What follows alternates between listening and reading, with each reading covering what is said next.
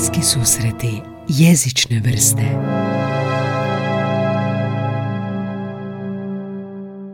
dan, dobrodošli na ovu epizodu podcasta Bliski susreti jezične vrste, 229. epizoda, a toliko mi je dugo trebalo da popričamo o hrvatskom kao stranom jeziku, u hrvatskom za strance. više upita smo imali kad ćete nekog iz Kroatikuma pozvati i evo konačno čekali smo pravi trenutak.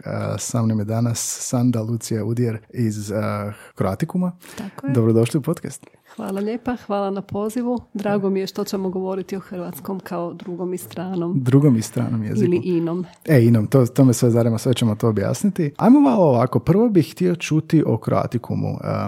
neki naši gosti, Erik Lasko Ferrara je bio ovoga kod vas na Kroatikumu, neki su polagali ispite kod vas, već se proteže Kroatikum kroz, ovo, kroz ovaj podcast, neizbježan je. A što je Kroatikum? Kako je strukturiran, gdje se nalazi i ovoga, je on u sklopu nekakve škole, institucije, što trebamo znati najvažnije? Mhm. Pa Kroatikum je centar za učenje hrvatskoga kao drugog i stranog jezika, što bi se stručno možda bolje reklo inog, ali drugi i strani stoji u našem nazivu jer je značajnski prozirnije. Dakle, kad se kaže drugi i strani, svi otprilike znaju što je to. On je nastao još 1962. godine u sklopu ocijeka za fonetiku, pa se onda ubrzo nakon toga prebacio na ocijek za jugoslavenske jezike, kako se u to vrijeme zvao, i sada je dio ocijeka za kroatistiku Filozofskog fakulteta sveučilišta u Zagrebu. Aha, znači to je dio fakulteta zapravo kao ocijek, jel da? To je dio ocijeka. Znači ocijek je za kroatistiku, a kroatikum je centar na ocijeku za kroatistiku.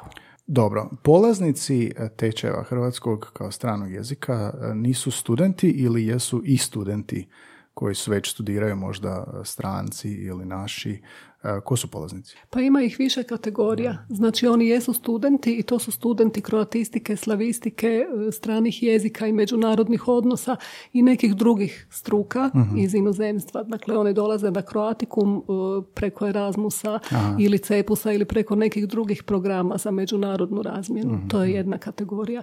Druga kategorija su hrvatski iseljenici. Središnji državni ured za Hrvate izvan Republike Hrvatske daje stipendije potpore za učenje hrvatskog jezika i onda putem tih stipendija dosta polaznika dolazi k nama svaki semestar. uh A Kroatikum je također i komercijalni tečaj na koji se moguće upisati i e, dakle upisuje se građanstvo ako netko želi učiti hrvatski jezik i ako može provesti toliko vremena uh učeći ga jer je taj naš glavni tečaj dosta intenzivan, čak tri sata svaki dan plus domaće tri zadaće. Sata dnevno. Hm?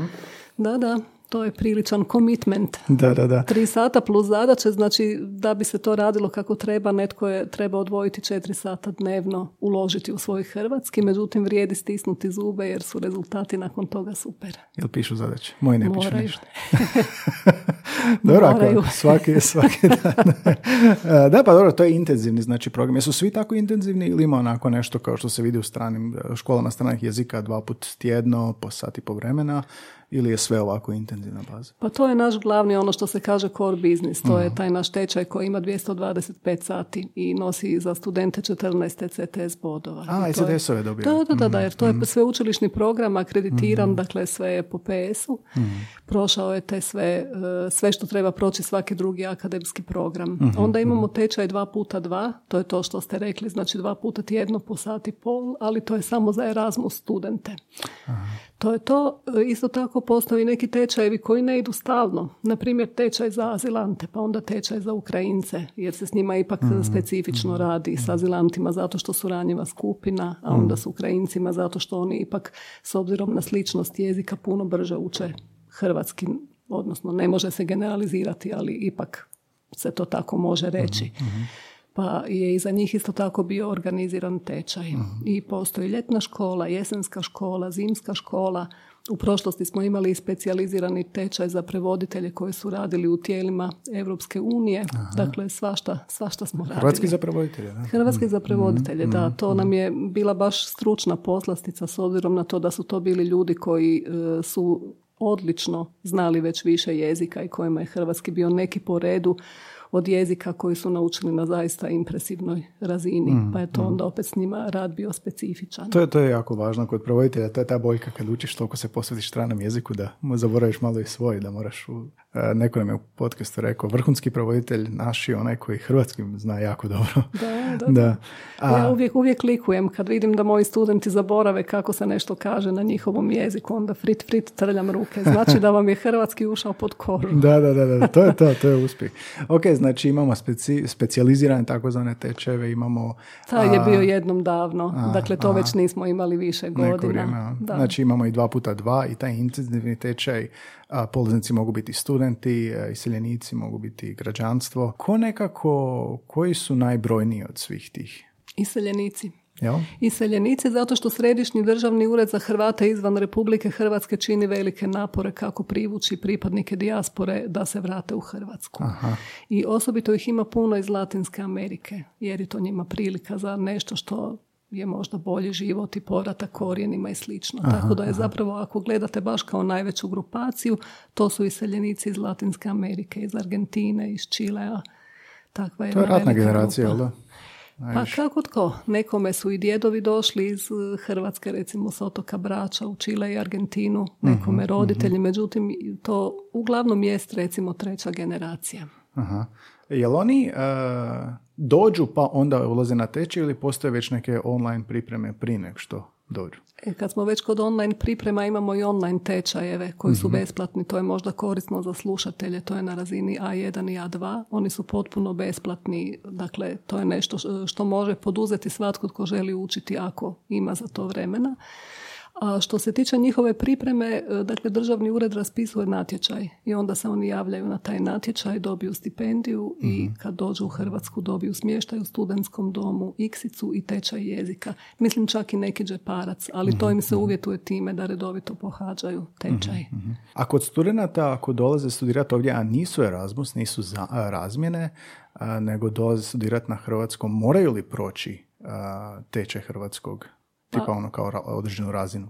Pa studenti s kojima mi radimo dođu preko tih programa razmjene, znači oni su formalno pravno studenti nekog mhm, stranog mhm. sveučilišta pa kod nas provedu razmjenski semestar ili dva, mhm. koliko već mogu.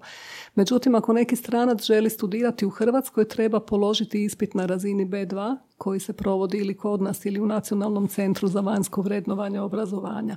Međutim, to postoji kao neka regulativa, ali se vrlo različito provodi u praksi. Znači, neki fakulteti to uvijek traže, na primjer veterina, stomatologija. Mi već znamo s kojih fakulteta dolaze. A sigurno da ima i stranih studenata i na drugim fakultetima koji zapravo ne dolaze na taj ispit, vjerojatno zato što ih nitko ne traži potvrdu da poznaju hrvatski. Međutim, ono što je isto važno reći, to nije potvrda koja je, koju je potrebno steći kod upisa, nego kod upisa na drugu godinu. Dakle, svima se daje prilika da se upišu na fakultet i onda godinu dana uče hrvatski i onda polaže na razini B2. Pa da, tako da se nikome ne zatvaraju vrata, znači svatko ima priliku. Ali na drugoj godini donesi A na drugoj godini B2. moraš. Dobro, dobro, mora skočiti do B2. A ako želi studirati na hrvatskom, ja zapravo ni ne vidim kako je moguće studirati na hrvatskom ako se zna hrvatski manje od B2. Da, da, istina. A radnici, radnici često isto ako dolaze u Hrvatsku, ne, zapravo nije zbog posla, nego zbog državljanstva ili zbog dozvole za boravište, isto moraju ovoga položiti B2 za ne ili tako mm, nešto? Mislim da je bila, bilo riječ o razini B1 i to je za dozvolu stalnog boravka. Dozvola dakle, postoje, mm. Mislim da je to po, po, dozvola privremenog boravka i dozvola stalnog boravka, s tim da se za stalni treba donijeti potvrda o poznavanju hrvatskog jezika na razini B1. mm Međutim, e, strani radnici ovisi o tome u kojim profesijama rade recimo profesionalne komore traže vrlo visoke razine poznavanja jezika za upis u komoru. mm Na primjer, mhm. stomatolozi, liječnici, oni moraju položiti razinu C1 i to je nažalost mnogima od njih nedostupno. Neki fantastično znaju hrvatski, onako B2 pa onako B22. Dakle, vrlo, vrlo visoka razina, ali nije C1. I onda se ne mogu upisati u profesionalnu komoru i ne mogu raditi svoj, svoju profesiju, ne mogu se baviti svojom profesijom. Da, to je baš zanimljivo, te ovoga razine, koliko moraju dostići. A, vi ste na, na Kroatikumu od dvije i prve, ako se ne varam. Dobro Tako piše. je, i još nekoliko godina prije toga honorarno, cijeli jedan život. Cijeli jedan život. Od 2001. do danas, 2024. godina, ko su bili polaznici nekad, ko su danas, kao imamo tu neke trendove, obrazce, se to nekako mijenjalo ili u principu više manje isto ovo što smo naveli, iseljenici, Erasmusovci? Pa u principu je kostur e, to što sam rekla. Uvijek su jedna kategorija studenti, druga kategorija iseljenici, a treća kategorija osobe koje iz bilo kojeg privatnog ili profesionalnog razloga žele učiti hrvatski jezik. Tako da je to bilo tada onda i tako je i sada. Možda je sada više iseljenika s obzirom na to da državni ured sve više povećava broj stipendija i za to čini mi se ima podosta interesa. Međutim, Kroatikum je zanimljivo mjesto jer se na njemu zapravo jako dobro vide trendovi u svijetu. Točno se vidi gdje je kriza. Razumijete, dođe rat u Siriji, kod nas studenti iz Sirije. Promijeni se vlast u Brazilu, Kroatikum pun Brazilaca. I tako dalje. Vidi se, vidi se od kud da, ljudi da, odlaze. da, da, da, da. Jedno vrijeme u 90-ima je recimo bilo puno Kineza. Imamo, ako tako mogu reći, dvije vrste Kineza. Jedno su studenti s Pekinškog sveučilišta koji dobivaju stipendije pa dolaze učiti, a drugo su Kinezi koji dođu raditi Da, u da, da, da, da, se tog vala, da. Taj val je bio u 90-ima, bilo je puno studenata. Da, da, da, točno svjetske promjene na globalnoj razini održavaju se i na Kroatikum Da. s tim polaznicima. Je- I onda je Ukrajina isto bila, jel da? Ukrajina je sad ima puno Ukrajinaca u Hrvatskoj i na Mhm. Kroatikumu. Da kako i na posebnim tečajevima koji su bili organizirani samo za njih, ali i na našoj semestralnoj nastavi jer se u Ukrajini na više mjesta studira hrvatski jezik. Da, da, oni su malo bliže u tom pogledu. Ok, um, koliko, jel ima više uh, polaznika od dvije- 2001. do danas? Jel ima, jel povećavajući broj? Pa to je blagi uzlazni trend. Recimo da ih sad ima po, po semestru 300, 350, ali između 250 i recimo 350 po semestru. To je dosta. Mm. 350 po semestru. Koliko, da. koliko vas ima predavača? Dvadesetak. Aha, pa zaista veliko, da. Je, je. Mi smo veliki pogon, to se ovako ni ne zna, odnosno mnogi znaju za nas, ali ne znaju zapravo kako smo veliki. Mhm, mhm. Um, I provodite e, tečajeve koji su konstruirani kao e, po ovom zeroju A1 do C1, jel su tako? Pa imamo jezične vježbe 1, 2, 3, 4, 5 i 6. Znači tko, tko prođe cijeli kroatikum i ako to sve prođe idealno, znači da ide iz semestra u semestar, onda završi sve, sve stupnjeve za tri godine. S tim da su jezične vježbe 1, razine A1 i A2, onda su jezične vježbe 2, A1 na B1, pa jezične vježbe 3, to je B1 viša podrazina, vježbe 4 B21, vježbe 5 B22 i vježbe 6 C1. C2 nemamo. Aha. Jel u prosjeku znači svi nastavljaju ili onako otpadaju? Koliko im je dovoljno? Pa mislim da je učenje hrvatskog jezika kao piramida. Dovoljno im je koliko, koliko im je dovoljno. Ovisi o tome kakav hrvatski im treba, e, dakle za što, im, za što se koristi. A mnogi zapravo i ne mogu više. Mnogi e, počnu učiti i dobro im ide i dođu do srednje razine i zapravo nikad ne pređu iz srednjom naprednu. Ali učenje jezika je kao piramida, puno, da. puno ih ima na dnu, a na vrhu bome šačica. Petnaestak. Opet odražava Da, ovoga da, da.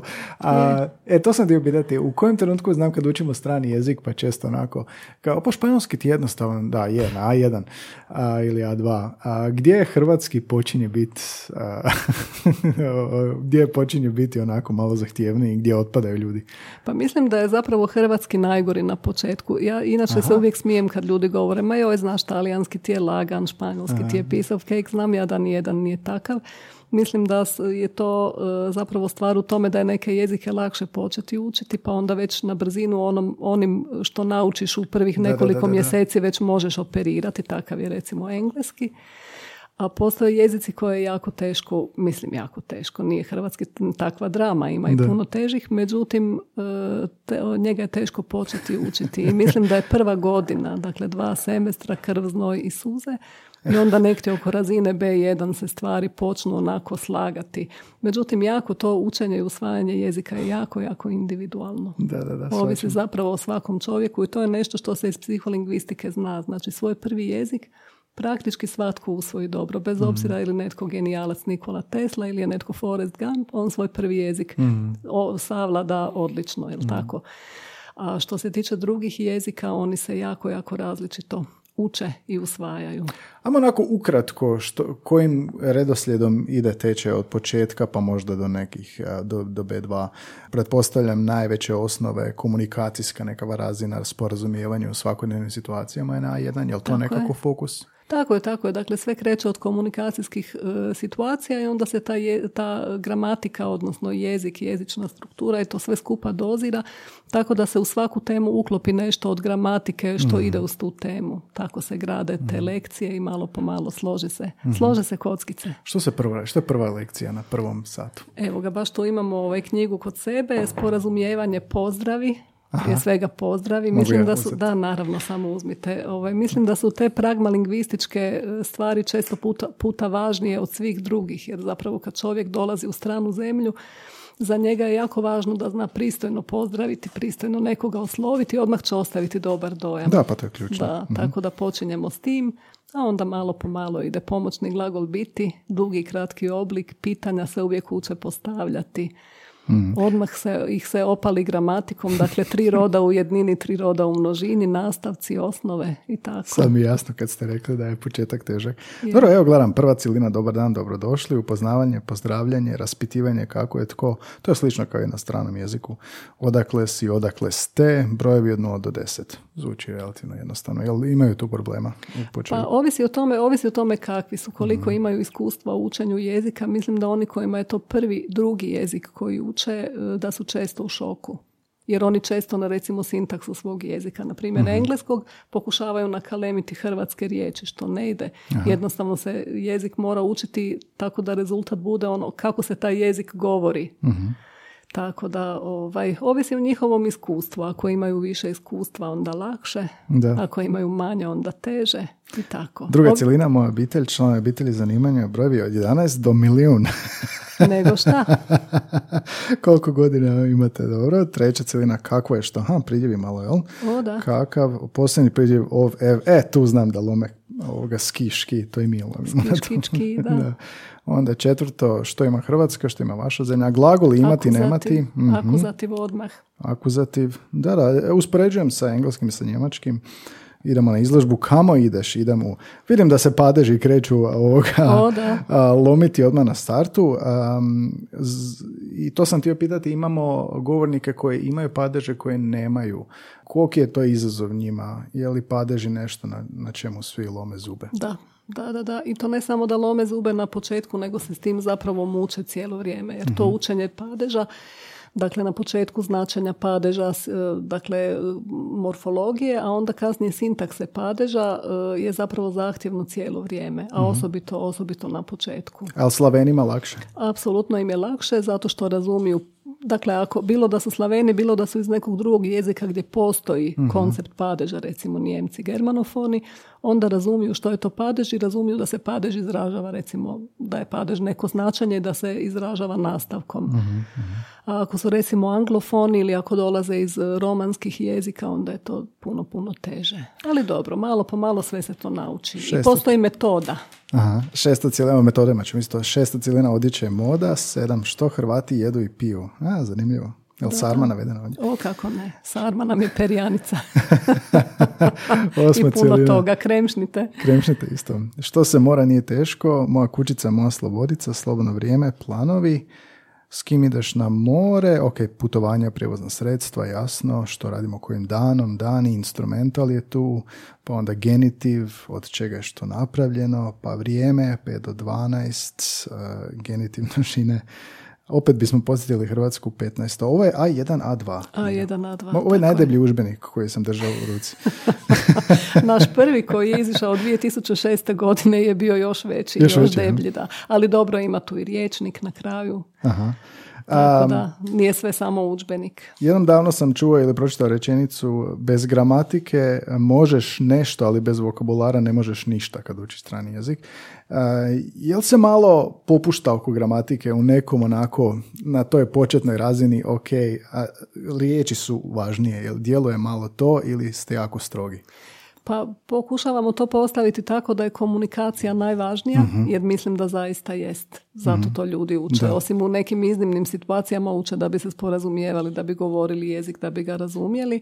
E, onda je sad pitanje hoćete li toj gramatici pristupiti eksplicitno, znači reći je slušaj, to ti je gramatika, to ti je padeš, to ti je prezent, sastoji se od osnove i nastavka, znači to je to ili ćete joj pristupiti implicitno, dakle upakirati je u nešto drugo pa je opet na neki način poturiti. Međutim, gramatika je zapravo značenje.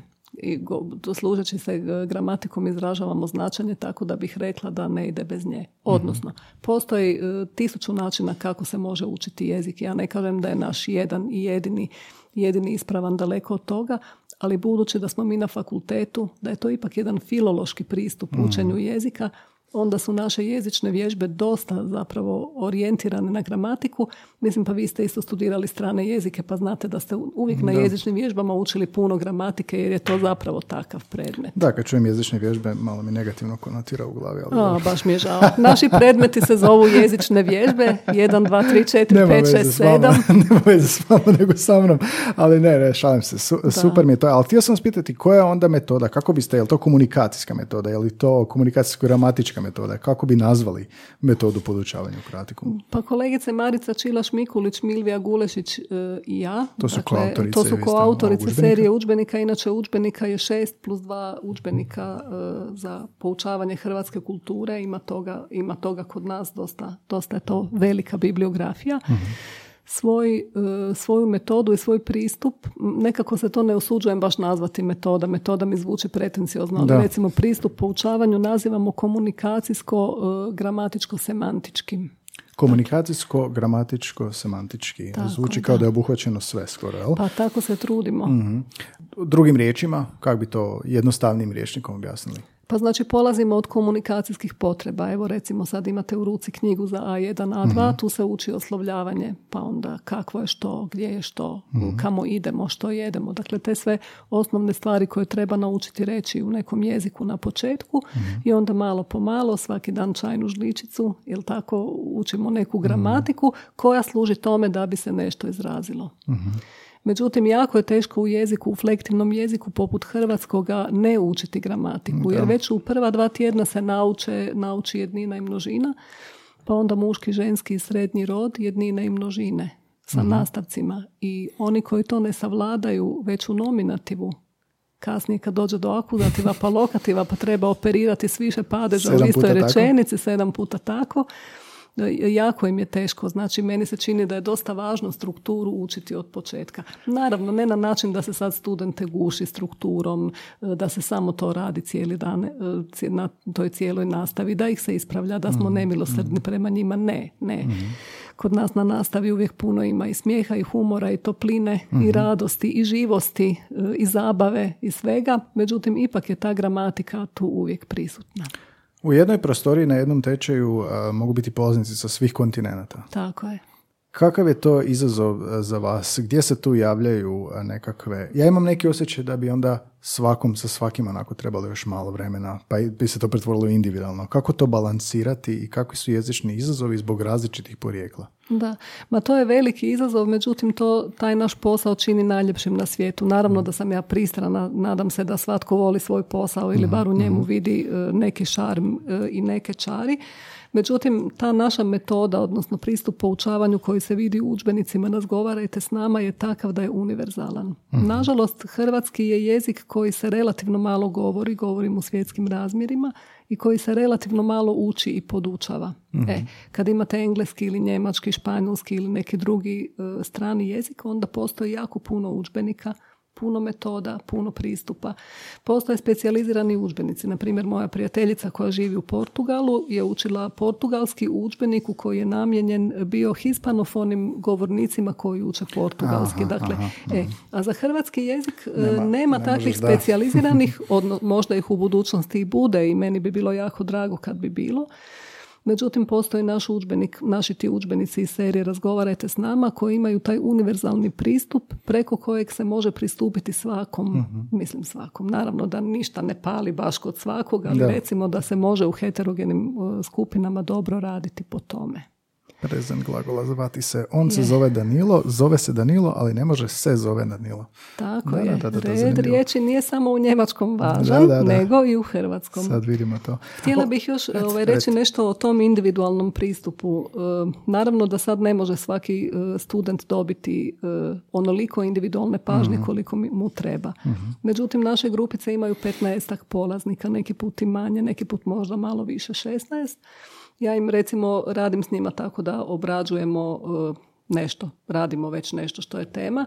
Nakon toga e, cijelo vrijeme se trudim skenirati njihova lica i pratiti razumiju li. Ako ne razumiju, onda po tome drvimo onoliko koliko treba da bi, e, dakle, da bi razumjeli. I kad im zadam neki zadatak, onda idem od jednog do drugog studenta, gledam što pišu i tumačim im individualno. Tako da se uvijek taj individualni pristup nekako može proturiti kroz tu grupnu nastavu. Samo je važno da profesor bude angažiran, da ima volje i da ima nekako srca Da, za njih da. i za njihove I probleme. puno energije treba isto? Puno energije i mislim da je zapravo jako važna toplina. Taj osjećaj da su prihvaćeni, da su podržani, da je njihov komunikacijski doprinos uvijek vrijedan bez obzira na to koliko malo mogu reći. Mislim da je to isto važan dio metode. Sad gledam ovoga prvih 50 stranica, stalno su Alvaro, Antonio ili a, španjolska imena, ili ima razlog zašto je to tako? To jest ne stalno, ali sve Ima, ima. Tako je, tako je. Dakle, naš taj prvi udžbenik, udžbenik za početnike je i narativan. Likovi su Alva- braća Alvaro i Danilo, ne, Alvaro i Danilo Potočnjak i to su zaista bili naši studenti prije desetak godina. mhm. Jel? Braća iz Čilea, da, da. Jel znaju da je po njima? Naravno, naravno, znaju. Imali smo čak e, i u skripti neke, budući da su obojica slikari, čak i e, fotografije njihovih slika, onda to na kraju nije išlo u objavljivanje. Zatim Veronika iz Bugarske i Ervan ili Ervan iz Francuske. Marija to su likovi. je sestra, ili? A to se sad ne sjećam. Marije baš nema u Potočnjak, knjizi. ovo, ovo kada rekao izmisli, ali stvarni su. Nije, nije stvarni su. Sad radimo i knjigu za viši početni stupanj, znači B1.1 za naše jezične vježbe dva, pa će, ja se nadam isto biti narativan, bit će isti likovi, samo drugi Mhm. i nadam se isto naši bivši studenti. Udžbenik je pretežno na hrvatskom, osim kad su nekakve gramatičke objašnjenja, vidim da postoji objašnjenje na engleskom i na španjolskom? Tako je, tako je. Zašto? Udžbenik je cijeli na hrvatskom, e, međutim, eto, opet se vraćamo na tu našu gramatiku. Smatramo da ju je važno dobro objasniti i dobro razumjeti. Na engleskom zato što je to lingva franca, većina naših studenata govori engleski, većina njih odlično, a na španjolskom zato što je većina polaznika kroatikuma zapravo hispanofona i dolaze iz Latinske Amerike. Jel imate drugi jezik u nastavi za Ne, objašnjavanje? ne, teoretski ne, u praksi da. Da, da, znači ba, treba znam da je u biti praksi, da. da. ja inače nemam ništa protiv drugog jezika i Mhm, to se prije 20 godina dizala velika kuka i motika Je, na jako to. stigmatizirano, da. Joj, stigmatizirano, ajme preveo si na engleski grozno, sad ti student neće ništa naučiti jer si se ti poslužio drugim jezikom, katastrofa. E, ja sam zapravo jako veliki ljubitelj prevođenja kad treba i objašnjavanja e, na određenom jeziku jer mislim da je sve bolje nego ostaviti pitanja neodgovorena. Da, ne prevedeš ti njemu dobar dan, prevedeš mu ove teže stvari što treba Tako je, objašnjavati. tako. Ili im prevedem na početku pa nam je kasnije Da, lakše. da, samo jednom, jel da, ne trebaš svaki put. Da. ma da. Polaznici, kako smo kod izgovora? Pa što se izgovora tiče, to je mnogima bolna točka. Evo sad kad cijelo vrijeme govorimo o hispanofonima, mogu ih spomenuti i u tom kontekstu. E, Često su njima svi palatali isti glas. Njima je č, č, dž, dž, š, ž, sve jedan glas. Jako im je to teško. E, Na Kroatikumu imamo govorne vježbe. Govorne vježbe e, provode fonetičari, dakle kolegica Ivančica Banković-Mandić, e, kolegica Ana Grgić, Katja Peruško. Sad smo zadnjih godina nismo imali govorne vježbe, međutim nadamo se da ćemo se e, tome vratiti. To baš nije jednostavno sve ni Da, to bi organizirati trebalo ni biti tako. posebno odvojeno, jer to je zaista zahtjevno. Da. To je zahtjevno i onda se provodi fonetska korekcija. Imali smo i suradnju s ocijekom za fonetiku gdje su studenti u sklopu kolegija fonetska korekcija uzimali neke studente na individualni rad. Postoji metoda kako se to radi, koju ja ne znam objasniti jer nisam fonetičar. Međutim, izgovor je često veliki problem. Da. S- e, Govornici koje grupe jezika ili jezične obitelji imaju većih problema od govornika koje? E, Znači, znači su romanski jezici, jel ima teže sa našim slovenskima ili... Da, ma problemi su različiti pa je to teško generalizirati, znači mm. sad uh, ću reći otprilike svoje iskustva, ali bih htjela staviti disclaimer, dakle to je samo generalizacija, mm. to je samo prema iskustvu.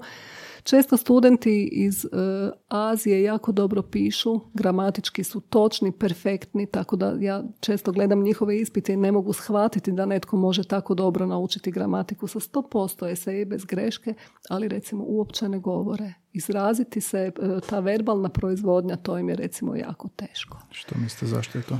Pa vjerojatno ima e, zbog načina na koji su poučavani, dakle da vjerojatno pretpostavljam da taj jezik nikad nije bio toliko komunikacija koliko gramatika mhm. tamo gdje su ga učili prije. A druga stvar je to možda i zbog kulture gdje im se jako teško uh, možda postaviti, izraziti se. mm ne znam, slobodno govoriti o nekoj temi, reći mhm. svoje mišljenje ili im naprosto, naprosto treba vježbati. Pretpostavljam da Amerikancima nije problem, jer su oni... Je li ima Amerikanaca na tečaju? Ima, ima, ima, kako ne. To je velika zemlja, pa iz nje uvijek postoji puno ljudi. S, kim, s kojim se oni izazovima nose pri jeziku? Pa sa strukturom jezika. Sa mhm. strukturom jezika nemaju padeže. Nemaju padeže. E, mnogi od njih, ne svi, postoje briljantni koji su učili puno, puno jezika i izvrsni u svemu. Međutim, mnogi nikad nisu učili ni jedan drugi strani jezik. I onda su u šoku, znate, to je ono što sam rekla na početku, da zapravo na tu englesku sintaksu pokušavaju nakalemiti hrvatske mm riječi, a to, mhm. to ne ide tako. To je jako Isto tako kod američkih studenata zna biti izgovor problem. Dakle, da se jako dugo čuje da su Amerikanci.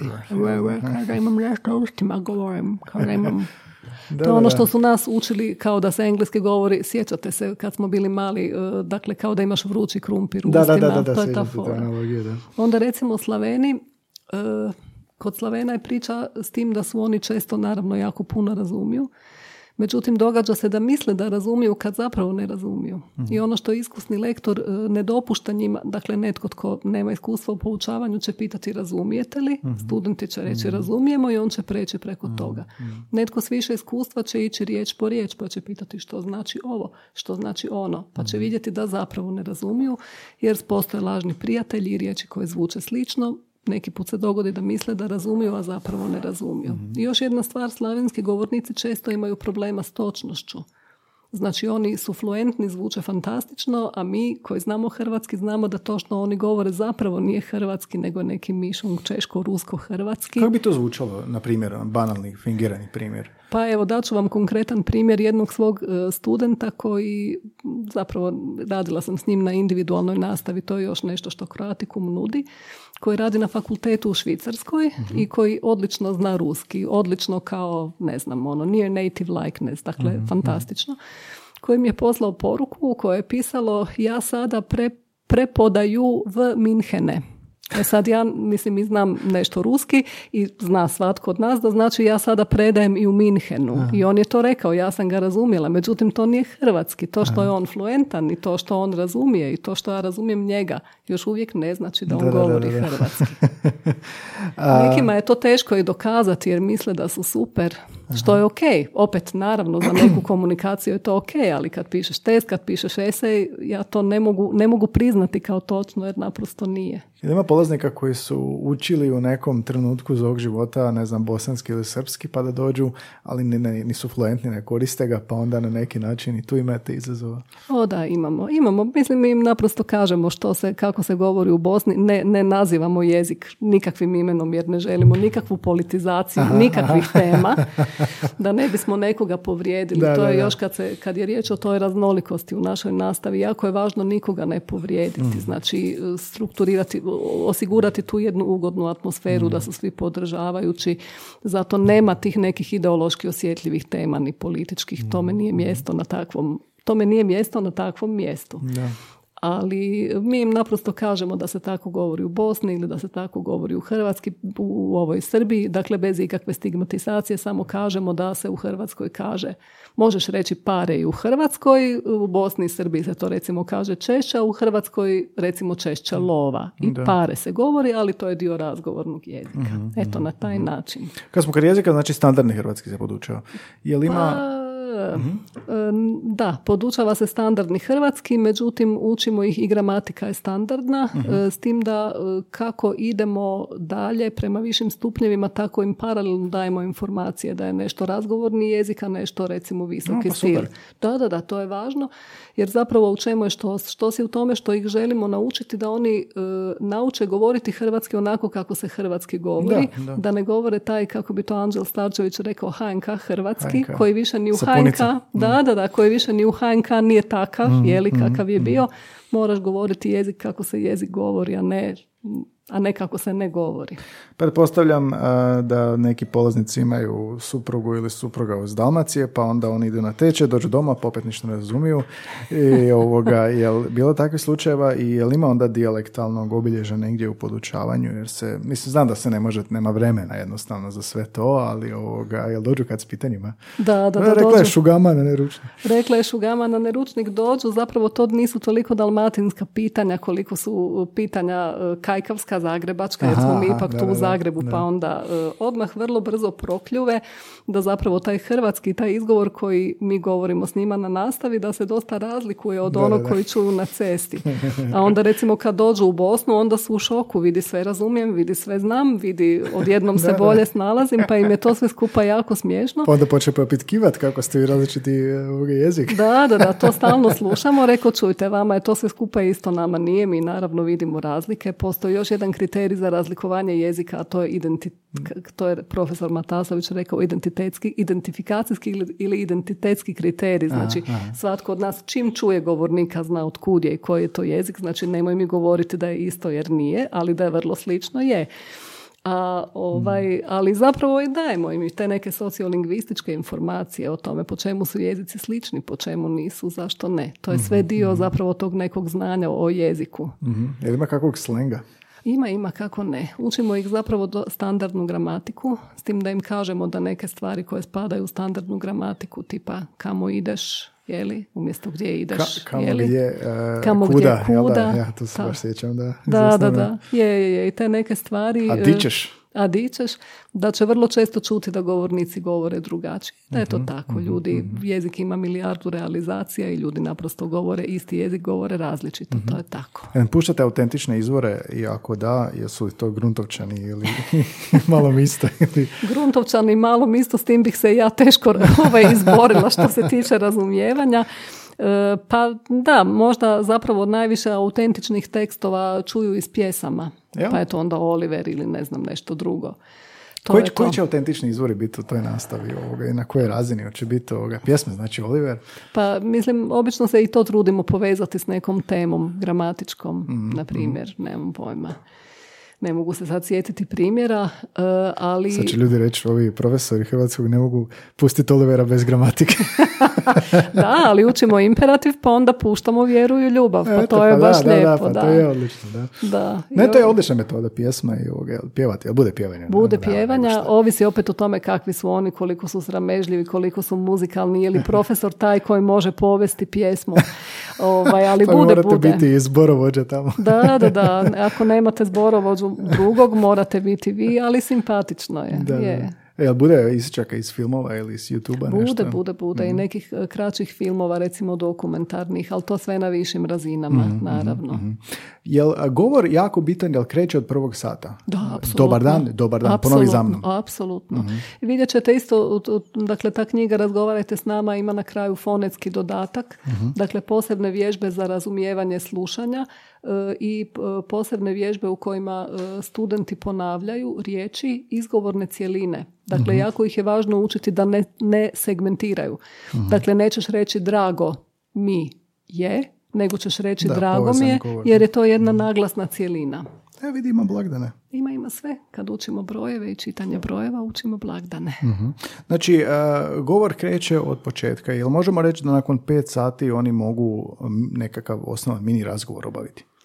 Pa, kod nas je to podijeljeno sve u po tri. Dakle, radni dan, odnosno nastavni dan su tri sata, pa onda recimo nakon šest sati se znaju Aha. predstaviti reći ja sam, ne znam, ja sam Sanda, dolazim iz Zagreba ili ja mhm. sam Sanda iz Zagreba, a ti? Tako nešto. Pa super, sigurno im onako osjećaj ponosa kad ovoga mogu ostvariti razgovor.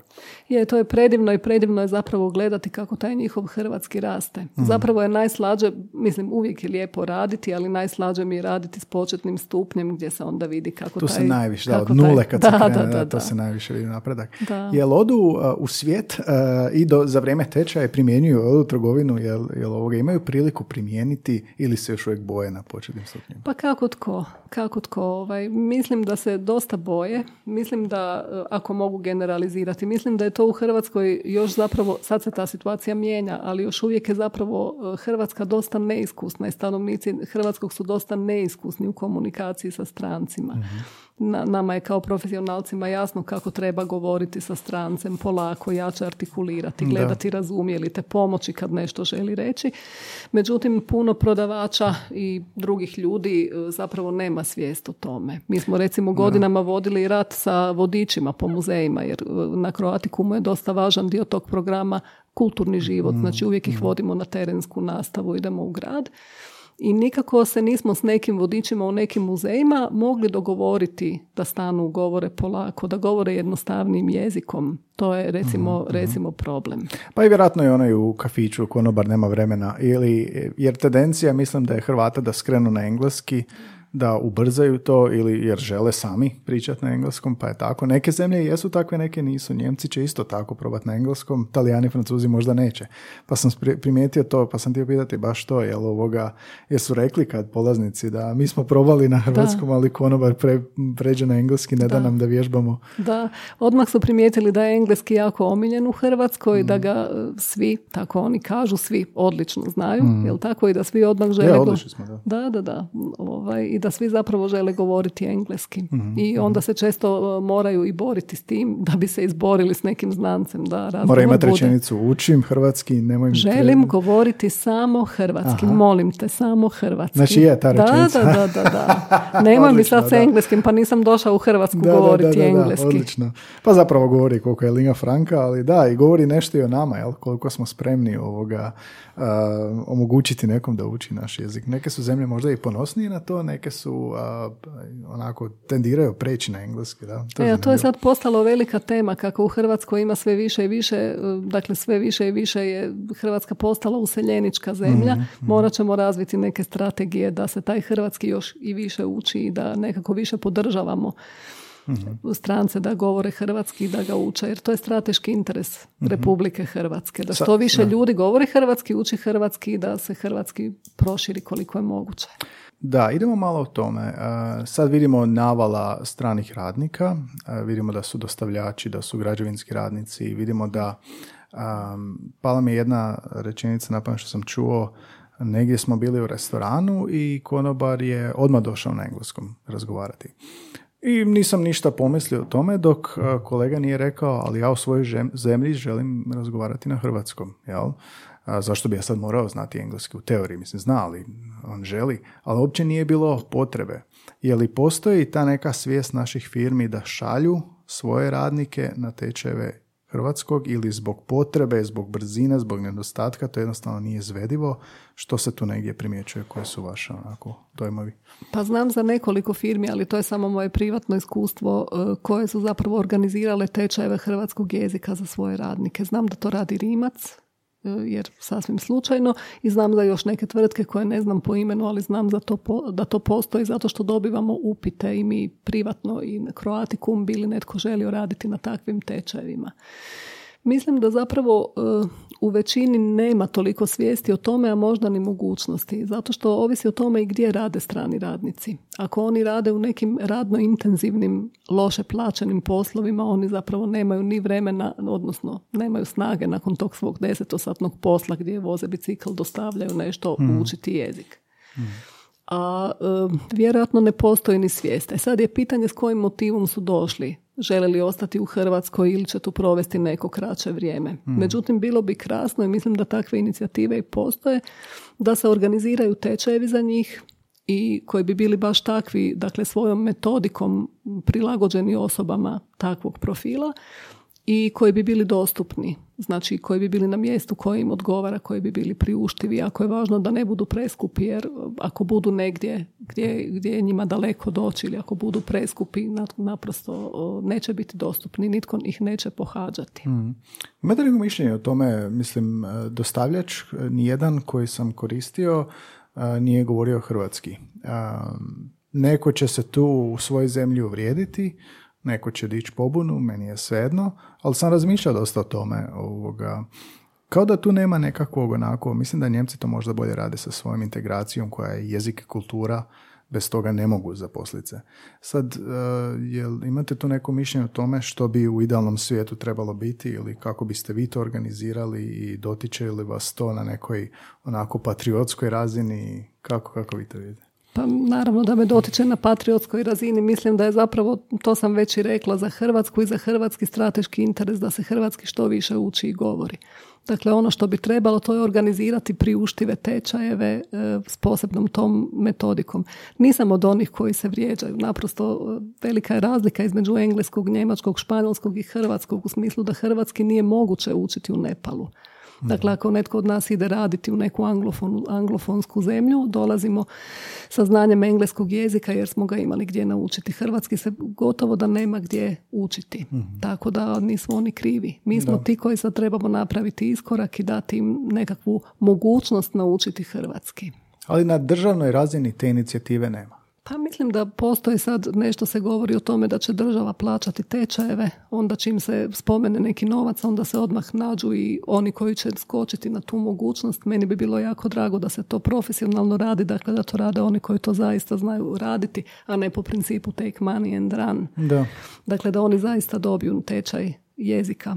Mm Mislim, bilo bi lijepo da svi znaju hrvatski barem koliko im treba za posao, mm apsolutno. Ali nisam od onih koji se vrijeđaju kad ne znaju. mm Premda sam mhm. to što ste spomenuli čula i ja sama dosta takvih komentara. Da, ja, ja nikad mi nije to palo na pamet, ali dobro zato što sam u tom području engleski, pa onda ovoga nikad, ali neko je to rekao i onda sam ja počeo razmišljati, pa da, na neki način Mislim, osoba može tražiti u svojoj zemlji, ima pravo tražiti na svoj jezik u, u... Kavu. Da, da, ono, a opet ne mora biti, to je privatno, to nije javno, da.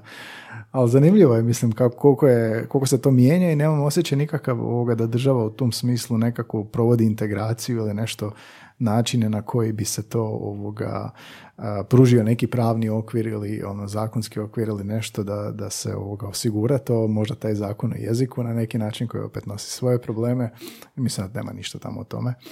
Ali ovoga, zanimljivo je i koliko će to biti sad. Sve više će dolaziti radnika kod nas i stranaca i ovoga nekako kao da onako jezik uopće tu postaje pa dobro, svi govore engleski i snaći ćemo se, uh, ono koliko mu treba će znati reći dobar dan i to je to. Mislim, Ništa da, zanimljivo. da, ba je, to je zanimljiva tema. Zapravo Hrvatska ima jako puno dokumenata, dakle nekih podzakonskih mhm, akata, to mhm. nije sad samo zakon o jeziku nego e, puno, puno je dokumenata donijela u tom smjeru, samo je e, problem e, sa provedbom. Dakle, mhm. kao i na drugim razinama zakoni su dobri, oni postoje, oni su napisani, međutim provedba je druga stvar, a provedba jako često pada na financijskom dijelu. dakle, tečaj jezika treba platiti i tu smo već došli do toga da gdje ima volje ima i načina, a ako mhm. nema načina onda zapravo možda nema ni volje, a mhm, trebalo bi mhm. biti jer je to dobro za sve nas i za njih i za nas. Mislim, vjerojatno se i svi stranci e, osjećaju bolje kad se ipak znaju sporazumjeti na tom jeziku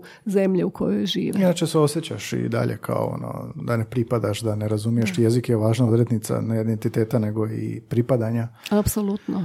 Pa da. A je li ima tečajeva u Kroatikumu koji bi bili uh, hrvatski za konobare, hrvatski u turizmu, hrvatski za ne znam sad ne padam, građevinu, jer nekako kako smo pričali neko ko dolazi ovdje radit će samo kao konobar deset mjeseci i dvije godine i vratit se doma Je li ovoga, tu neka, neki prostor ili postoji? Pa postoji prostor, ne znam je li to baš prostor za Kroatikum ili možda za, za neku drugu ustanovu, jer Kroatikum je ipak na fakultetu pa je onda orijentiran Mhm, više na taj akademski smjer. Ja pritom ne želim reći da je to bolje ili da je to jedino, Mhm.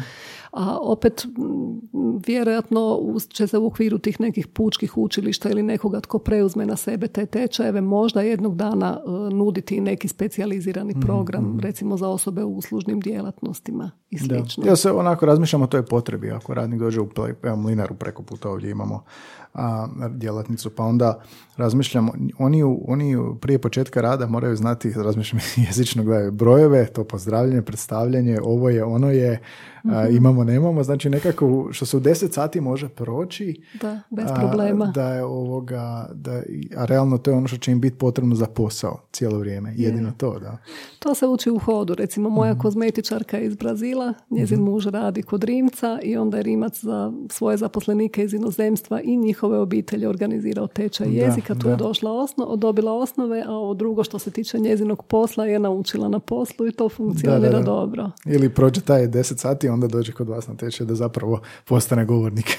Je, to bi bilo lijepo. Ali ima još jedna stvar, recimo studij medicine na engleskom jeziku postoji u Zagrebu i oni imaju neki program iz hrvatskog jezika. To je recimo, ne moramo samo govoriti o ljudima koji rade u mlinaru, u Pampeku, Da, da, u dostavi, da. Nego je zapravo jednom budućem liječniku koji ide na praksu u hrvatske bolnice e, presudno da se zna sporazumjeti s pacijentom, Svakako, da mu da. pacijentu objasni što ga boli, gdje ga boli, kako mu je. Tako da, Mhm. razgovor, to, da. za taj profesionalni engleski za profesio, od, pa engleski čuj mene, hrvatski za profesionalne potrebe ima Mhm, puno, puno e, i drugih nekih smjerova u kojem bi ga trebalo razvijati. Nešto što smo propustili objasniti možda na početku, uh, Croaticum je centar za hrvatski kao drugi i strani jezik. Što je razlika kao drugi, a kao strani jezik? Pa ovisi, e, e, dakle, to se, za to se inače koristi krovni naziv ini jezik. Ini jezik to je drugi strani i nasljedni nasljedni jezik. Možete reći da je ini ili drugi svaki jezik koji nije prvi. Ili materinski. E, on, e, Hrvatski nam je drugi jezik kako ga učimo u Hrvatskoj, a strani jezik kako ga učimo izvan Hrvatske, odnosno izvan zemlje gdje se on govori. A nasljedni nam je ukoliko smo ga e, usvajali u obiteljskom okruženju, kao recimo u nekoj hrvatskoj obitelji, u Njemačkoj ili u Americi. Nama se ti ovoga nasljednici znaju javiti jer su još razgovarali s bakom dok je bila živa i nešto i onda ih fali nekakav um, um, kontakt slušni bilo kakav ovoga ne mogu dobiti HRT pa slušaju podcast. Mislim da je slušanje jako da, moćno, da, ne samo da. za održavanje jezika na životu, kako se izrazila jedna vaša slušateljica, nego i za učenje jezika, jer povećava jezični unos, Da, poboljšava da. razumijevanje, po- poboljšava vokabular, tako da je to sjajno. I što kažete poznicima da slušaju, gledaju? Ah, Moraju to- gledati eh, TV kalendar, odnosno postoji još TV kalendar? Postoji TV kalendar i fora je, Mi meni budi slatke uspomene na Da, da, da, da, djetinstvo da. i to je Poslije sve ručke skupa. ili prije ručke, ne znam, 15 do 12 ili nakon? Kad je taj kalendar? A joj, ne znam Mi više. šokci smo jeli u 12 uvijek, pa znam da je bilo ili, ili u točno u 12 tu negdje, baš oko ručke bio. Mislim da je to, da je, da, da je onda nekakav dnevnik vijesti, pa onda odmah nakon Može toga i biti, da. dogodilo se na današnji dan, Da, ali, da, da, ali da, da. ne znam. E, Pa, dakle, svaka naša knjiga ima svoj zvučni zapis. Pa Aha. onda to im je dobro da mogu slušati, ponavljati, rješavati te zadatke za razumijevanje. E, isto tako im, pa šaljemo im linkove, ukazujemo im na, na to sve što nađemo. Ovisi što, opet što, o razini. što- dobro, recimo, što, što slušaju? E, pa ne znam, osim od tih naših didaktičkih materijala Ne, zaista ne, autentičnih, znam. mislim. Kao, jel, a, ne, zapravo sam bio pitao, jel ovoga, imaju za zadaću nekad, a, pogledajte na HRT dokumentarac vijesti, Samo na najvišem stupnju. Samo na znači na, najvišem Mhm. B22C1, to je to, samo na najvišem stupnju. Pa mislim s tim da se može s tim početi i prije, samo što Mhm, su ti, ti naši udžbenici zapravo toliko bogati i program je toliko nabijen da možda zapravo i manje toga stižemo. Mislim, i sami ste rekli da je knjiga debela, stvarno je Znači- Da, debela. da, da, super, a gledam baš je sadržajna i ništa nije ovoga, onako pregledna je jednostavna za, za korištenje i nije pretrpana, to hoću reći. Da. Nju prati još i vježbenica sa još zadataka. A ovo nije vježbenica ovdje, Ne, pa je. ne, je, je, Pa je, je, sve dakle, da, da. Uvijek je to metodički posloženo tako da se nešto obrađuje pa se onda vježba, to je predviđeno za rad na satu, a za doma onda još postoje dodatni zadaci. Aha. Zabrana ljubav hrvatska sapunica na kojem stupnju će ići. Nemam pojma nikad jer nisam gledala. To je zato što sam snob. e, to je hrvatski koji, koji nikad nećemo koristiti. Da. Sapunica, ne, Marija, šta je bila Marija? Vila Marija ili tako da, nešto. Da, da, da. A što je kod gramatike njima osim padeža još teško ovoga deklinacije, vjerojatno, je li? Pa deklinacije, međutim ta pridjevsko, dakle, prvo kad prođu taj prvi šok, e, dakle, deklinacija imenica, onda im kasnije pridjevsko zamjenička deklinacija nije tako teška, ali mhm. naravno to je uvijek teško. U hrvatskom je težak prezent. Dakle, premda ima više glagolskih vremena, zapravo se samo perfekt od prošlih vremena aktivno koristi. Futur prvi i futur drugi su lagani. Uglavnom, mm perfekt i futur oni nauče za 10 minuta i nema problema. Mhm, Kondicional, mhm. to je sve easy peasy. Međutim, prezent se uči onoliko dugo koliko se uči jezik. I Zašto? To je teško. Zbog e, nastavaka za glagol ili što, pa što? Pa zapravo je s tim, e, dakle, taj pristup poučavanju hrvatskog kao prvog, gdje netko već zna jezik, pa mu se onda osvještava što je to u, mhm. u jeziku, e, dakle, što on govori je jedna metodika, jedna metodologija, a hrvatski kao drugi strani je sasvim druga. Znači vi trebate govornika naučiti da poveže infinitiv sa padežnim, sa prezinskim nastavcima, što mhm. nije jednostavno. Recimo kad gledate kuhati kuham, a ti am, klečati klečim, a ti im, e, pisati pišem, a ti mhm. jem, pa onda još s otacijom. I dakle da ne nabrajam više te glagolske vrste, ima ih puno i to je recimo jako teško. Mhm. To se uči pa praktički u svakoj lekciji nešto i uvijek je taj prezent pun, prezent pun iznenađenja. Da, I za njih neki put i za nas. Zanimljivo koliko je to ovoga drugačiji jezici, drugačiji da, izazovi. Da, da. vidim dosta kultura ovdje, spominje Samobor, Zagreb, Apsolutno. pjevači. to je nekako sve onako implementirano, odnosno implicitno je dio ovoga obrade i gramatike i svega. Ali što je nekako najbitnije od jezične kulture, odnosno kulture općenito u Hrvatskoj da zadrže pa jako je važno zapravo da znaju što je moguće više o Hrvatskoj, jer uvijek je ta, to neko znanje o jeziku povezano i sa znanjem o svijetu, sa znanjem o zemlji u kojoj se taj jezik mhm. govori. Dakle, to nam je zaista jako važno da u svakoj lekciji bude. Imamo na kraju svake lekcije i nešto što je baš tekst o kulturi, recimo o pojedinoj hrvatskoj regiji ili o gradu mhm. ili o bilo čemu. U različitim udžbenicima to je različito, a, i u tim... Kultura, pardon. Trg Bana Jelačića, glavni zagrebački trg. Na to mislim, jel? Tamo su lijepe stare zgrade, Meštrovićev reljef, poznate stare kavane, uh, skoro kafane, fontana, skulptura, Ban Jelačić, njegov konj. E, baš sam htio pitati, Zagrebčani čekaju prijatelje kod sata, za vikend je velika gužva. Ovo je najbolji najbolja ovoga, najbolji sažetak trga. Vidimo se kod sata. Je, pa tako da zapravo evo vidite, taj tekst je dobar primjer. Mhm. Znači nešto ih se, nešto ih se možemo tu kulturu onako provizorno podijeliti na akademsku i svakodnevnu. Svakodnevno to je način kako ljudi žive, dakle vidimo se kod sata. Akademska to je da je to hrvatski ban Josip Jelačić koji je za Hrvatsku važan, da je to trg koji je dobio, dobio naziv po njemu. Uglavnom postoje te nekakve tri komponente, ta akademska kultura, svakodnevna kultura, dakle način života mhm. koji je jako važan i koji strani studenti jako slave i favoriziraju i obožavaju u Hrvatsku taj, Hrvatskoj taj neki laid back način života. Na kavi dva sata. Na kavi dva sata, pa je sunce, pa je lijepo vrijeme, pa se ide na more, pa smo svi puno s prijateljima i tako to, to se većini jako sviđa. I isto tako su važni ti pragmalingvistički sadržaj da im se kroz to još nauči, da ih se nauči neki zgodan izraz, pa vidimo se kod sata ili sad je 5 do 12 mm ili nemam da, pojma. Da, Neki frazem ili neki izraz, neka, neka konstrukcija koja se koristi, koja je tipična i slična. mm Nisam nigdje našao riječ uhljeb, tako da kod kulture vidim da to fali. Zato što je to A1, A2. Bacit ćemo ga na B2. malo, malo, malo nastava prefikasa, pa onda da, u, da, hljebiti se, što je to hljeb, ima tu materijala. Moraju znati to, da. A, dosta sam gledao vaše radove i ovoga, vidim da dosta radova imate o prefiksima, prefiksaciji. možemo to malo povezati sa ovim tečajevima, o čemu ste tu najviše se bavili? Da, pa to mi je jedna vrlo, vrlo draga stručna tema koju je razvio kolega Darko Matovac, isto s Kroatikuma i ja nešto s njim. Dakle, često naši studenti kažu da je hrvatski glagolski jezik, međutim to su e, neke stvari koje su teške zapravo tek kasnije u poučavanju, recimo od razine B2 nadalje, kad oni imaju dovoljan fond vokabulara, dovoljan korpus prefigiranih mhm. glagola.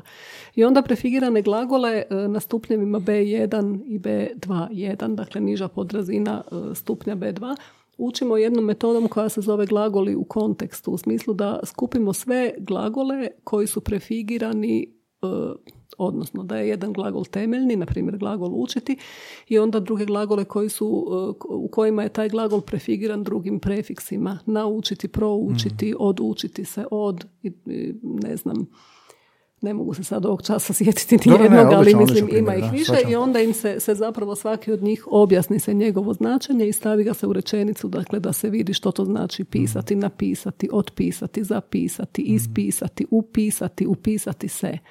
Onda se tako uče glagoli u kontekstu. A na mhm. višim stupnjevima B22, dakle na C1, to su naše jezične vježbe 5, te glagole učimo metodom koja se zove prefiks prefiksa, to je da uzmemo jedan prefiks, recimo prefiks za i onda objasnimo značenske grupe da je nešto iza nečeg, recimo, ne znam, zaći za, mm zaliti, zavući se i sad ne znam na pamet koje su, pa onda e, zapravo to pokušavamo prezentirati tako da oni budu svjesni značenja temeljnog glagola i značenja prefiksa mhm, i dakle da mhm. se to značenje, e, značenje prefikiranog glagola sastoji od te dvije komponente. Mhm. E sad, to smo u postojećim knjigama napravili kako smo najbolje mogli s obzirom na postojeće gramatike. Međutim, ono što kolega Matovac i ja želimo, e, to je opisati svaki prefiks metodologijom kognitivne lingvistike, dakle objasniti ga pomoću prostora, objasniti temeljno značenje tog prefiksa i onda ga na neki način primijeniti na prefigirane glagole mhm. koji su u korpusima dovoljno frekventni da bi ih mhm, trebalo mhm, učiti.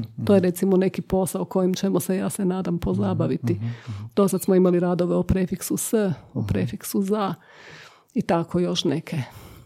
Odlično. Da negdje u preglednom radu koje ste pisali u Kroatikumu piše da je napravljeno prvo hrvatsko pojednostavljeno izdanje znanje čudnovate zgode Šegrta Hlapića i potpuno sam zaboravio pitati na to, za to jel čitaju na višim razinama, jel čitaju ovoga kao lektire?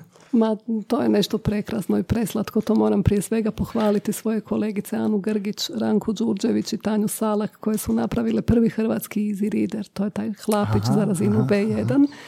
To je nešto predivno i preslatko e, što preporučujemo studentima, dakle na razini B1. E, čitaju li? E pa sad kako tko? Nažalost, mislim na moju žalost ništa, ja sad ne želim reći da je to sad mhm da sad svatko mora čitati, premda bi mi bilo draže da, da čita, nažalost čitaju sve manje. Mhm. Ja sam godinama radila na jezičnim vježbama 5, to je razina B2 na C1, viša mhm. podrazina B, B, razine B2, dakle vrlo visoka razina. I uvijek je dio e, njihovih obaveza bio pročitati knjigu i govoriti o njoj. Mhm. I onda su to postale, postala su dva načina. Jedan je bio da svaki student pročita po jednu knjigu, ja bih im dala popis lektire i onda govori o njoj, napravi prezentaciju, a druga je opcija bila e, da svi pročitamo istu knjigu, na primjer Book Club. The Book Club i više kao terapijska zajednica, e, grupa iz američkih filmova jer bismo sjeli u krug i onda govorili. To je bilo predivno i preslatko. Što su čitali? Što ste čitali? E, pa ono što nam je uvijek najbolje, čitali su sve i svašta i to je, to je bilo uvijek jako zabavno, uvijek je najbolje prolazio Hotel Zagorje. Ivane Bodrožić, o to su obožavali. To im je mhm. bilo baš zanimljivo na svim razinama i kao neka slika društva, kao priča o ratu, kao roman o odrastanju. Dakle, ona je po nečemu specifična, taj rat i ta ratna stvarnost, to je nešto što je većini od njih dosta strano. Mm. Međutim, e, ta knjiga kao roman o odrastanju je svima bliska. Neka naša iskustva su svima zajednička. Međutim, s vremenom je e, sve veća i veća buna nastajala kad sam im objavila blagovijest da moraju pročitati knjigu i onda sam shvatila da se jednostavno ne mogu boriti s takvim otporom i onda sam umjesto to sam promijenila pa je bila opcija da ili pročitaju knjigu i govore o njoj ili da naprave neki projekt s bilo kakvom temom koja ima veze s hrvatskom mhm, kulturom. Mhm, mhm. Mislim, čitanje je izvrsno iz milijardu razloga o kojima je već bilo i puno govora i u vašim podcastima su o tome govorile i Anita Peti i Anda Bukvić i puno, puno.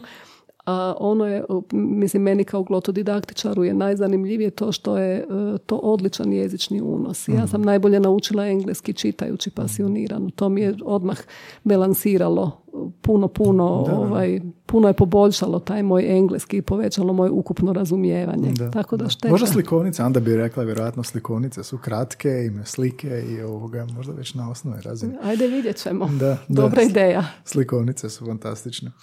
A, dobro, mislim da sam iscrpio sva pitanja, ali naravno kao i uvijek čim prestanemo snimat, vodit ćemo još razgovor i onda ću nešto što sam htio pitati, vjerojatno ću onda pitati. Ali mislim da ovako nekako baš smo dobili uvid u šta znači suočiti se s hrvatskim. Od nule ili na većoj razini, ali s kojim se izazovima ljudi zapravo nose, ko su ti ljudi, odakle dolaze, zašto uče, i iz prve ruke ste prikazali kako to zapravo izgleda i s kojim izazovima se vi nosite. Ili ima nešto što vas fascinira posebno u poslu vašem, osim svega, ali ili ima onako nešto što vas najviše fascinira da je povezano s hrvatskim jezikom? Pa da je povezano s hrvatskim jezikom, to sad ovisi o nekim fazama. U jednoj fazi sam se intenzivno bavila enklitikama, pa su mhm. sad recimo prefiksi došli na red, na red, pa je u jednoj fazi recimo početno je to bilo poučavanje padeža. To zapravo sve skupa varira. A ono što se tiče mog osobnog života, mislim, moj posao je najljepši na svijetu jer imam takav priljev informacija iz cijelog svijeta i još od mladih ljudi da mi zapravo nijedan dan na poslu nije dosadan i vrlo rijetko se vratim s posla a da nisam bolje volje nego što sam bila kad sam otišla na njega. Moj posao je uvijek dizalica, mhm. jer je uvijek e, ta nekakva dobra atmosfera i nekakva ta zgodna interakcija i taj neki savez koji se sklopi mhm. između dakle, profesora i njegovih, njegovih studenata. Mi to nešto na toj nastavi radimo zajedno. I to mi je, to mi je nešto što mi stvarno uvijek bude onako boost, odlične energije. Nešto što, mislim, Vjerojatno bih zavoljela i neki drugi posao da sam ga radila, međutim ovaj me zaista puni energijom. Svaki vaš tečaj je kao da putujete, jer su ljudi iz cijelog svijeta i kao da ste na putovanju. Tako je, kao da sam na putovanju, još je nešto s obzirom na to da imam 52 godine, a da su oni mladi ljudi, puno ja spoznajem o svijetu. Znate, taj moj mhm, kleš između mene u kasnim srednjim godinama i tog svijeta koji se promijenio je mhm. tim manji, čim više informacija pričam, primam od njih i to je zapravo jako fora i jako dragocjeno. Mislim, gdje bih ja to inače sve čula i da, naučila. Da, sjajno. A i da ne čitate recimo vijesti time što dođu ljudi, ljudi na tečaju, sve znate što se događa Tako je, u da, svijetu. Da, da, da, i znam samo, znam i tekst i kontekst, znam i komentare i, misli i osjećaje, jako je to dragocjeno. Što vas u jeziku fascinira? Oh, kakvo pitanje, fascinira me sve kao što se vidi iz vašeg podcasta, e, iz koliko se očišta može promatrati jezik, fascinira me zaista sve. E sad, kako bih izdvojila jednu stvar? Vjerojatno možda kao glotodidaktičar to što je tako teško ovladati njime. Jer jezik ima tu svoju kognitivnu stranu, to je ono sve što mi kad učimo jezik moramo shvatiti, razumjeti i naučiti. I ima svoju motoričku stranu i zato smo mi svi koji se bavimo poučavanjem jezika zapravo treneri, jer sve, ono, sve se to mora dobro, dobro uvježbati. Pa je tako neki put i moj posao onako trenerski. Guram ih i potičem koliko god mogu i koliko vidim da, da ide. A vjerojatno ste i psihoterapeut u nekim I oni meni, i oni meni. Sjajno sam da hvala puno na gostovanju, ovo je bilo fantastično. Mislim da sam dobio toke odgovore i mislim da će ljudima biti dobro čuti o ovome. Kako to izgleda, znam da nas slušaju ljudi, možda i vaši polaznici bivši ili sadašnji koji su ovoga sam se javili. Mislim da smo baš super stvari saznali o tome kako izgleda kad tvoj materni jezik u kojem ne razmišljaš je nekome zapravo životni projekt ili ono, da, da, da. Pa to je zapravo bilo i to što je mene privuklo hrvatskom jeziku, jer ja sam Aha. upisala faks iz ljubavi prema književnosti koja je jedna od mojih e, glavnih mhm. ljubavi i jezik je bilo nešto što je meni u školi kako bih vam rekla, voljela sam jezik, ali to je nešto što mi je išlo bez napora, čemu nisam pridavala neku pažnju. A onda kad sam imala priliku raditi u sveučilišnoj školi profesorice Jelaske na relativno u ranoj fazi studija na drugoj godini, onda sam prvi put pogledala hrvatski jezik očima stranca i bilo je wow, vidi što je taj akuzativ. Kako ćeš ti nekom objasniti što je to akuzativ? Prvo moraš objasniti što je to da bi on to upotrebljavao, da, bi znao. Uglavnom još uvijek ima taj, taj hrvatski kao drugi strani, taj wow efekt na Mhm, mene. Ni, mislim, nije mi dosadan ni jedne sekunde. I zapravo koliko god dugo da radim, a to je sad već stvarno dugo, još uvijek postoje pitanja koja me iznenade. I neki puti mi mrtva hladna kažem, reći ću vam sutra, čekajte da Moram pitam kolegice, da, da, moram da. pogledati u gramatiku. Mislim da je to ovako, ali zapravo ne znam. I ovaj, To je to dobar je izazov. super. Tjera tebe da učiš i Da, dalje, da, da. I opet su to neke sasvim nekakve stvari koje, se, koje ja shvaćam zdravo za gotovo, budući da sam izvorni govornik, njima su nove, pa su onda i meni na neki način. Da, da, da. Vidi interesantan prefiks. Odlično. Nevjerojatno, ovoga, jako sam zadovoljan i jako sam ovoga, ispunio ovim razgovore. Jako je lijepo čuti koliko volite svoj posao i koliko ste ispunjeni. Ostaće mi ta rečenica, vratim se s posla, bolje Da. vas požene kad sam Da, da, da, da, Sjajno, da, sjajno. da. A, puno sreće, želim u daljem radu i ovoga, nadam se da ćemo opet razgovarati kad se dogodi neka globalna promjena pa da vidimo što se opet mijenja. Koja je nova ekipa došla na Kroatikum. došla. Ali svi su pozvani. Svi, Svi su, su pozvani pozvani. i svi su dobrodošli. Svi su to dobrodošli. sigurno. A, hvala puno na vremenu i čujemo se opet. Najljepša hvala vama. Pozdrav. Pozdrav. Eto ga, Sandu. Nije strašno bilo. Nismo morali ni stati. Čujte, s vama lijepo